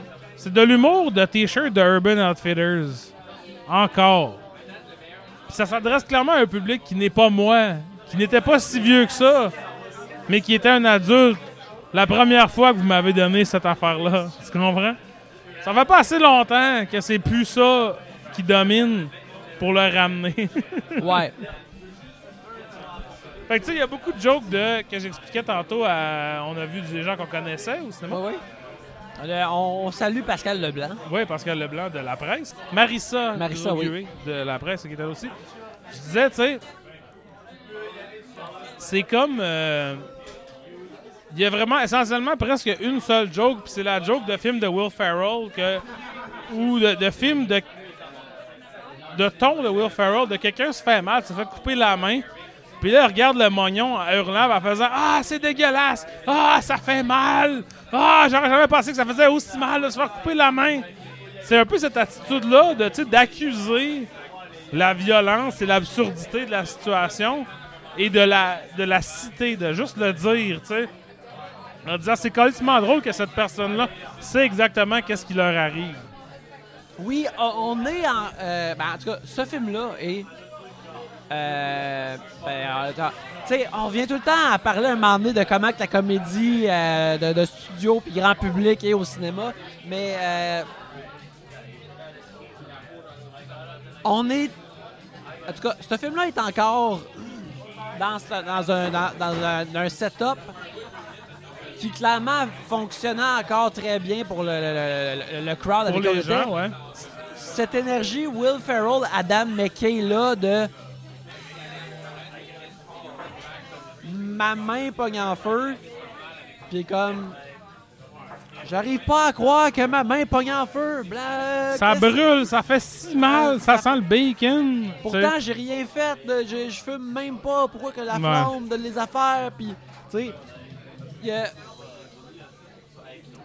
Puis, il y a, il y a- il y a- il y a ça dans ce film-là. Puis, ce qui veut dire que t'as comme 19 instances de personnages qui sont comme L'ours fait de la cocaïne. L'ours a sniffé de la cocaïne. Ouais. L'ours mange de la cocaïne. Quoi? C'est fou, Ours ouais. cocaïné. Puis là, c'est ça. Là, je voudrais, je voulais embarquer là-dessus un peu. La cocaïne a le dos large en esti dans ce film-là. C'est une substance magique qui fait tout. Ouais. C'est de la poudre de feu. De la, ouais, de la poudre de perlin-pimpin. Quand tu en prends, tu peux devenir super fort, super violent, super gelé, super doux, super fatigué, super, tu sais, Orny, super horny. Ça, c'est les épinards de Popeye puis là, aussi. les enfants prennent de la cocaïne dans le film. Ça fait rien, eux autres, quand ils prennent de la cocaïne. Ouais. Ah, OK. fait qu'elle est pas forte, c'est de la merde, elle est coupée avec du laxatif, là, c'est pas drôle. Mais il y a 10-15 ans, sur l'Internet, admettons, une formulation hilarante pour parler de quelque chose, c'était de dire que cette chose-là était on crack. Fait que, tu sais, on va dire, mettons, Black Sabbath, c'est les Beatles sur le crack. Ah, non. ou whatever. Tu sais, quelque chose de même. Ou, tu sais, The Office américain, c'est le Office British sur le crack. Ça veut juste dire que c'est plus. Ouais. Ce film-là est un peu comme. Ça, c'est un ours sur la cocaïne. C'est un film sur la cocaïne. Fait par. Regarde. Elizabeth Banks, elle a déjà fait de la cocaïne. C'est sûr et certain. Tu me feras pas croire qu'Elizabeth Banks fait pas de la. ah, fait peut-être encore de la cocaïne. Le film qu'elle a fait est pas à propos de la cocaïne. Puis ça, grosso modo, ça vaut. C'est pas vraiment grave. Mais ce que ça fait, c'est que Chris, le film est genre. Il est vraiment pitché à un public que je sais pas c'est qui. Comme des, an- des ados, genre, dans le fond. Tu sais, comme du monde de 16 ans de région. que dans 3 ans, ils vont travailler au Saint-Hubert, puis là, ils vont savoir c'est quoi de la cocaïne. Pour le moment, ils savent pas encore. tu sais, c'est. Il y, a- un aspect wacky euh, exploité de. Peux-tu croire que l'ours. C'est une comédie, mais peux-tu croire que l'ours est comme un slasher de film d'horreur, puis qu'il va slasher Ouais, quelqu'un, un puis qu'il va, jazz, là, genre puis un qu'il peu. va avoir des viscères, puis des Ouais, affaires ouais, comme ouais. ça. Et c'est fou que ça arrive et que c'est wild, puis qu'il y a des blagues. Et tout ça fonctionnait. Ça fonctionnait avec la, la- ben, ça fonctionnait avec le crowd qu'on était. Puis euh, c'est une affaire qu'on a parlé souvent. On va souvent voir le- des projections de soir, des films de, de Universal, qui est comme un des derniers studios avec une offre variée. On est content que ça existe. Mais moi tout le long, moi aussi mes bras s'étaient croisés comme toi parce que j'étais comme. Ceci est la même joke tout le long. ouais. puis crier de façon wacky l'ours et sa cocaïne je suis comme je trouve pas ça drôle aussi longtemps que ça Ouais, ouais, ouais. puis j'apprécie quand tu peux euh, faire euh, quand tu peux tourner la boulette et faire six variations sur une joke mais à un moment donné c'est trop la même affaire puis là je suis comme C'est trop la même affaire à l'intérieur d'un film qui a- il se porte, tu sais. Il y a beaucoup de tons puis de fils, euh, filaments différents, tu sais. Il y a, il y a du monde qui, vit, qui sont dans un film plus sérieux que d'autres. ouais Puis ils sont entrecoupés. Puis ça sert toujours un peu à dessouffler la balloune. Tu sais, comme le personnage de Alden Ehrenreich, que genre sa femme est morte du cancer la semaine d'avant. Il y a plusieurs d'autres jokes de genre check qui pleure. Un homme, ça pleure pas. Là, j'étais comme. Sa femme vient de mourir. Pourquoi c'est ça la joke, tu sais? Puis c'est parce que c'est pas vraiment une joke, mais c'est que le film, il, il peut pas se permettre de faire des jokes wacky, epic, lol, euh, bacon sauce d'un bord. Puis après ça, dire, regarde, regarde tout le pathos qui vient avec le fait que cet homme-là, qui est jeune, est maintenant un père monoparental, et tu sais, je me pose vraiment la question à qui ça s'adresse. À qui tu essaies de rejoindre avec ce genre de joke-là? C'est que, tu sais, Le film établit que c'est Cocaine Bear, c'est fou, l'ours a pris de la cocaïne. Regarde cet homme pleurer. Non! Tu sais, c'est dur en crise de faire ça. Satisfais-toi de cet ours a pris de la cocaïne, ça va déjà être pire. Tu sais, un film de 90 minutes qui fonctionne à propos de Hey, l'ours a pris de la cocaïne, c'est presque impossible déjà. Essaye pas de nous soutirer des larmes en plus, tu sais. Ouais. Mais, tu sais, puis l'affaire aussi, c'est ça que le- nos deux amis journalistes de la presse disaient. C'est. Tu peux pas vraiment critiquer ce film-là. Parce que What You See is What You Get, ça s'appelle Cocaine Bear. Puis effectivement, ça, je vais leur donner. Le film est pas mal exactement ce que je pensais que ça allait être, puis je pensais pas que j'allais aimer ça. Fait que, tu sais, ça fait ce que ça dit, ça boîte, là. Ça, je peux pas. euh, je peux pas, je peux pas leur. Tu sais, c'est not my thing, mettons, je te dirais. En partie parce que ça a été mon thing déjà. Ça- J'ai déjà été vraiment, vraiment fan de ce genre d'affaires-là. Puis, tu sais, comme tous les hommes blancs de, 30 de 35 à 45 ans, mettons, j'ai adoré Kevin Smith. Puis j'ai beaucoup vu de Kevin Smith dans la patente. Puis ça, c'est jamais une bonne affaire. Tu sais, on devrait pas. Kevin Smith est même plus capable de faire du Kevin Smith. Fait que genre, essayez pas de le faire, vous autres, là. C'est impossible. C'est Banks, on sait qu'elle a fait Zack and Mary Make a Porno. J'ai l'impression quand même que ça ça l'a un peu habité. Ouais, ouais. Ben, tu vois, oui, euh, c'est écrit ça à Cannes, Cocaine Bear, c'est ça. C'est une affaire vraiment euh, euh, éclatée, outrageous, d'un ours qui attaque du monde d'une façon qu'ils ne s'entendent pas parce qu'il y a un, élément extérieur qui, qui- qui est arrivé dans son royaume naturel. Puis, je trouve que ça arrive une couple de fois où le film rencontre cette promesse-là. ouais. Où ce que.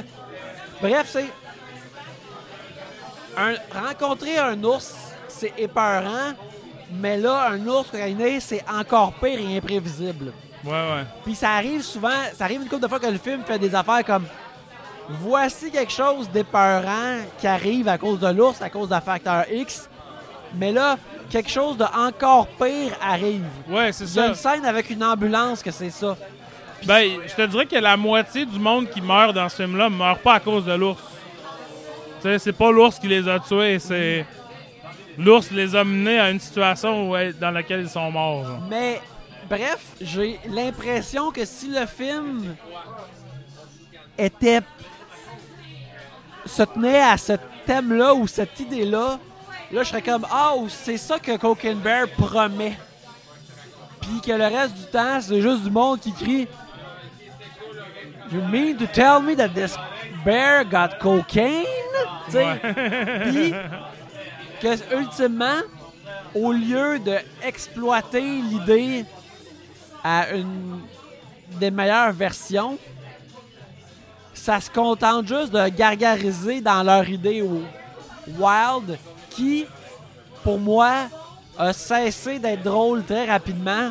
Ouais. Mais encore là, puis pour nos auditeurs, le monde est intéressé à aller le voir, le monde dans le crowd adorait ça. Fait que... Ouais. euh, Ben, tu sais, ça m'a un peu fait penser à. Puis ça va être un bon compliment, là, à Burn After Reading des frères Cohen. Tu sais, qui est un peu ça aussi, là. Ça fait comme. longtemps que je l'ai vu, mais ouais. Euh, une incessante euh, pyramide de stupidité puis de monde cave. Tu sais, qui sont ultimement punis pour leur stupidité. Puis, à un moment donné, j'ai pensé pendant le film, ce serait tellement meilleur si Cocaine Bear tuait personne. Puis tout le monde mourrait à cause du Cocaine Bear. Tu sais, comme ce que je viens de dire, mais. Tu sais. Parce que c'est ça, l'ours est, est comme une force imprévisible. Des fois, il tue du monde, des fois, il tue pas du monde. Fait qu'on on n'est jamais choqué par qu'est-ce que l'ours fait. Parce que jamais. Tu sais, on s'en sac, là. L'ours est sur la cocaïne. C'est un ours sous cocaïne, donc il va en faire de la merde. Puis, euh, tu sais, des fois, il est, euh, il est un slasher. euh, des fois, il est le, T-Rex de Jurassic Park. il est, Ouais, tout le dernier acte est très Jurassic Park, là. Puis c'est correct aussi. Tu sais, je sais pas. Peut-être qu'on est. Je pense qu'on est peut-être un peu dur sur ce film-là. Ah, Parce que- probablement que oui, ouais, ouais, ouais. Parce que nous autres, on consomme aussi. Je pense que si tu sais c'est qui Drill, tu trouveras pas Cocaine Bear drôle. Ouais, Mais si tu savais pas c'est qui Drill, vous allez le voir, vous allez être correct. ouais. Tu sais? Je pense, je pense plus- pas que je pense pas que je, je me place pas comme en, en position supérieure. Je suis juste comme à côté. Je suis pas à même, tu sais? Non, on, on veut être le gars qui était à côté de moi.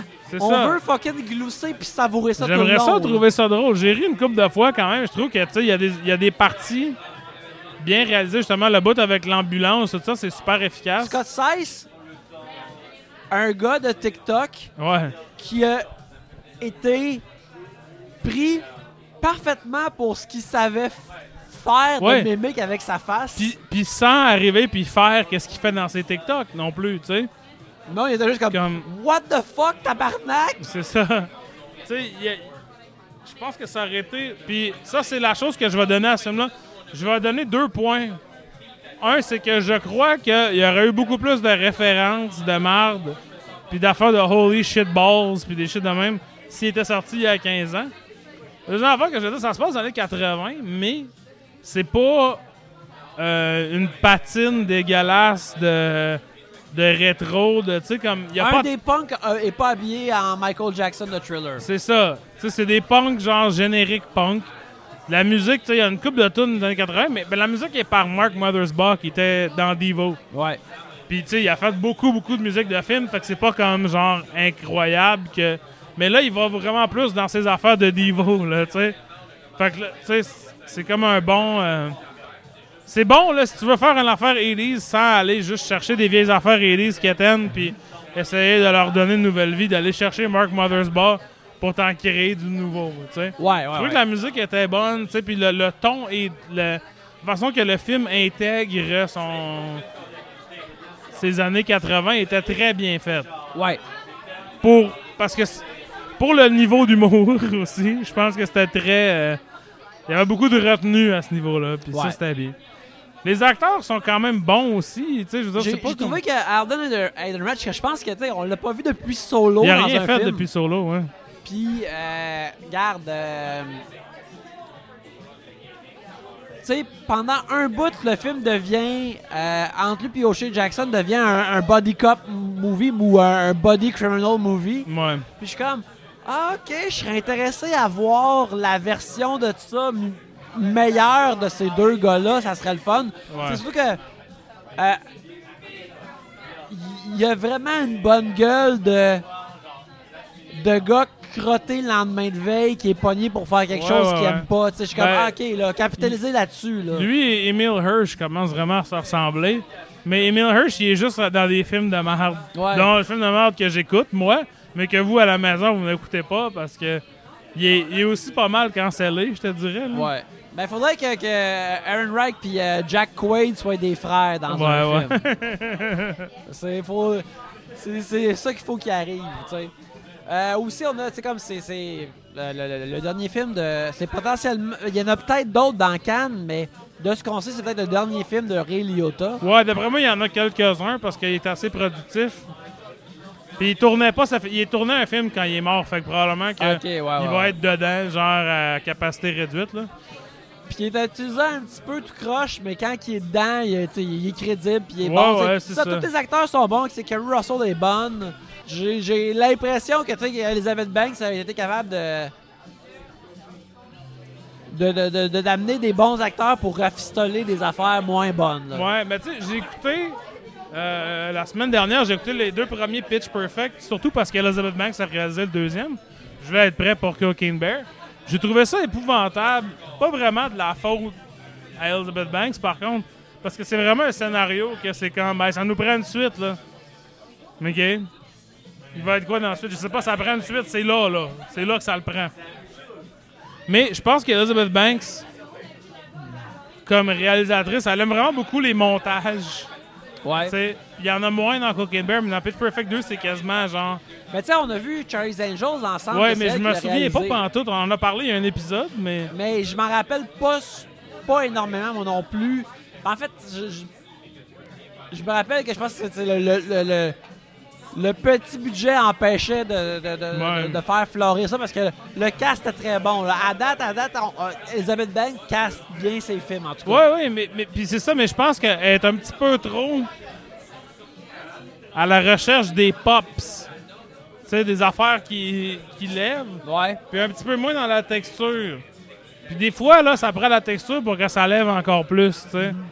Fait qu'elle est très, genre, euh, accro à- aux applaudissements, je sais pas comment dire, là, tu sais. Puis c'est correct, là, tu sais. Mais je trouve que le film aurait tout ce qui est comme un peu, genre, pas subtil, mais tu sais, comme la texture dans le film est super plate et garochée et fait juste exister entre des jokes de Will Ferrell de Ah, c'est que ça fait mal, ah, ah, j'ai mal. Fait que tu sais, je sais pas, après ça, c'est ça, c'est-tu la faute d'Elizabeth Banks? C'est sûr que non. Mais je trouve que, tu sais, son approche est extrêmement, genre, sur les, sur les beats, là, tu sais, c'est... C'est pas du tout euh, décalé, là, ou champ gauche comme affaire, là. Ce qui est pas la pire affaire que tu peux dire à propos d'un film, mettons. Ouais, ouais. Mais regarde, euh, Ça m'a fait beaucoup penser, c'est ça, à Piranha 3D. C'est ce genre de ton-là. Tu sais, c'est un ton un peu confiant, dans le sens que tu t'es comme. Le monde savent qu'est-ce qu'ils s'en viennent voir. Puis ça, j'aime pas beaucoup ça. D'être, en tant que public, d'être traité comme. Tu sais, de, tu sais qu'est-ce que tu t'en viens voir, tu sais. Fait que genre, accepte. ben, C'est un peu dole. là. ben, tu vois, moi, ce que. Face à cette, cette- cette posture-là, c'est que moi, je trouve que. Oui, Cocaine Bear dit que- qu'il fait ça, mais ne me livre pas ça exactement parce que ça, me- ça me donne un peu du. Ah, mais les, les émotions de Kerry Russell puis son enfant, Ouais. tu sais, tu veux ce bout, euh, ce bout-là sincère est important, n'est-ce pas? Mais quand on arrive à la résolution, c'est garoché en motadine. Exact. Puis les émotions de Alden et de Reich, comme, ah, t'aimes ça, mais finalement, ça disparaît, tu sais, c'est... euh, le, le, le- Ce que cette énergie-là qui est pro- que ça projette, c'est là dans quelques scènes, encore là, comme je dis, des trucs d'ambulance, puis des trucs de, de, de ranger, de, de- forêt, puis de garde-forêt. Mais c'est pas dans le reste du film. C'est pas abouti à ce niveau-là. Ouais. La, la température est trop différente d'une scène à l'autre. Puis pour moi, c'est une affaire qui, qui, qui, me gosse. Si tu peux dire comme, regarde, ça s'appelle Cocaine Bear, c'est supposé être niaiseux, mais moi, il y a, il y a plein d'affaires que j'aime qui sont niaiseuses, puis sont toutes pitchées au bon niveau Ouais. de cette niaiserie-là qu'ils font, là, tu sais. Ben, tu sais, Elizabeth Banks, es-tu dans Wet Hot American Summer? Oui, hein? Oui. C'est ça. C'est tirer les mauvaises leçons de Wet Hot American Summer, genre. Au début, ça me faisait penser à Wet Hot, tu sais, parce que surtout la, la série, là, Netflix, là. Tu sais que la- la- le rock années 80, toutes les affaires années 80, puis ce genre d'humour décalé, de criage, là, il y a ça dans Hot American Summer. Mais tout le ton de ça est niaiseux, tu sais. Il n'y a pas, il y a jamais quelqu'un qui est comme, Ah, j'espère que je vais revoir ma fille parce que je l'aime, parce que. Fuck, tu sais, fuck off, là. Pour là, ça, c'est pas dans ce film-là que tu vas faire ça. tu sais. Fait que bon, on, a assez vargé sur Cocaine Bear. Oui, oui, oui. Mais encore là, Mais j'ai pas haï ma vie, mais j'étais content quand c'était fini un peu quand même. Ouais, regarde, c'est un, un 30 un 95 minutes, euh, ben correct. euh, Ben regarde. Euh, ben, mais tu sais, comme, encore là, toutes les performances d'acteurs sont drôles. Euh, Je pense que tu sais, il y a du monde là-dedans qu'on va, on va sur- sans doute revoir dans d'autres affaires qui sont bien. Euh, tu sais, je. Dirais, ça c'est une affaire que- qui m'a- qui m'arrive des fois que je parle avec d'autres gens, que tu sais, j'ai vu des films auparavant, ils me demandent comme, tu sais, tu sais, souvent je leur dis comme, regarde, moi j'ai pas aimé ça, mais ça, ça veut pas dire que tu vas pas aimer ça, va le voir, là, ça, Ouais. ça correct. Puis, je voudrais pas décourager quiconque de voir Mais si, Bear. puis si vous écoutez les voyeurs de vue, vous savez un peu qu'est-ce qu'on aime. Ouais, ouais. Fait que tu sais, je pense que peu de gens qui cliquent là-dessus aujourd'hui sont comme Ah, Alex va sûrement aimer ça, Cocaine Bear. Ouais. Vous êtes pas tant surpris non Ouais, plus. vous allez peut-être penser comme Ah, Alex va pas aimer ça, mais Yannick va aimer ça plus. Pas vraiment, dans Non. ce cas-là. Pas aujourd'hui. Regarde, allez le voir pareil. Si, ne, ne- serait-ce qu'encourager les comédies euh, qui sont dans Ouais, ce c'est ça. studio, là. Effectivement. Colin, là. On, on les veut pareil, là. Fait que c'est ça, c'est. euh, Je pense qu'on arrive à la fin. Yannick, la semaine prochaine, tu n'es pas là. Je ne suis pas là, je serai en mission spéciale Ben oui, qu'on ne peut pas révéler, mais qu'on va, on va l'apprendre euh, plus tard. en bonne et due forme. En bonne et euh, due forme, je parlais de la mission spéciale plus tard, alors euh, fait qu'on on aura une pause la semaine prochaine, mais on Ben va... non, non, il n'y a pas de pause la semaine prochaine. Je fais un épisode la semaine prochaine, Ah, Yannick. tu fais un épisode après ça. Ouais, Ben, je suis j'ai- très content. J'ai booké un épisode. Qui, qui, qu'est-ce que ça va être? euh, Yannick va être remplacé par mon ami Alexandre Fontaine-Rousseau du Oh balado oui! 24 images. Excellent, Aussi excellent. euh, scénariste de BD, animateur de radio, critique de cinéma. Et on va faire un podcast sur Flesh and Blood de Paul Verhoeven. Oh yeah! Euh, parce que je continue mon périple dans les vieux Puis Verhoeven. c'est, c'est son dernier film avant qui vient en Amérique du C'est Nord. son premier américain. c'est Ah, son ok, premier oui, c'est américain. c'est. J'ai vu qu'il était sur Tubi, fait que j'ai dit on va faire ça à la place de se compliquer la vie. Puis notre film québécois ne sera pas un film des plateformes, mais bien un film dont j'obtiens une copie. Coyote de Richard Stupka avec euh, Patrick Labbé et Mitsu. Oh tabarnak. J'aimerais ça être là pour ça, euh, mais regarde. Au pire, euh, au pire, je skyperai pour. euh, euh, regarde, je- j'aimerais ça être là, mais c'est pas grave, je vais l'écouter. Fait que ça va être comme si. Ben voilà, là. c'est ça. Donc, euh, ça, la semaine prochaine, c'est ça. Préparez-vous si vous voulez. C'est sûr que Coyote, c'est plus dur à trouver. Mais ça va être ça. Alors, euh, Mais en vedette, François Mascotte et Michel Barrette aussi. tabarnak, j'ai hâte de la regarder. j'ai hâte de l'écouter. Mais en attendant, Alex, on te trouve où sur Internet?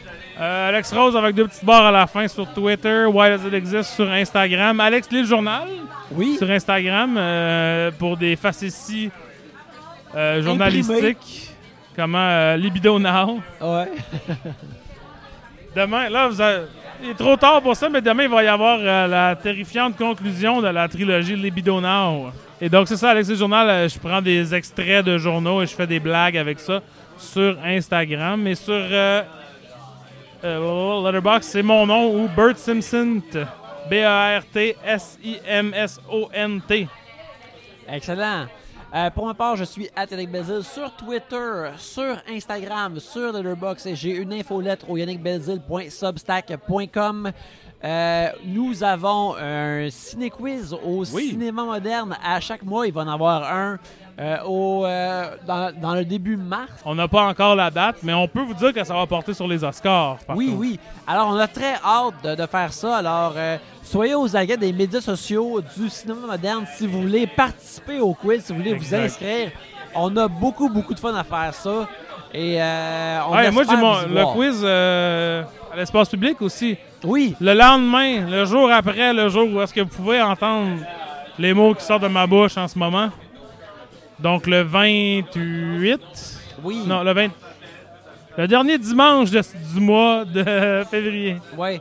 Puis, euh, t'as une nouvelle catégorie euh, à ton quiz Oui. que tu m'as montré, euh, que je trouve absolument merveilleuse, que j'ai hâte euh, de J'étais voir. très ça va content d'avoir trouvé ça, puis j'étais très très content d'en écrire. En tout cas, bref, on va. J'étais très content de pouvoir penser à ça. à, à l'espace public. Mais en attendant, allez voir les vues? Yeah!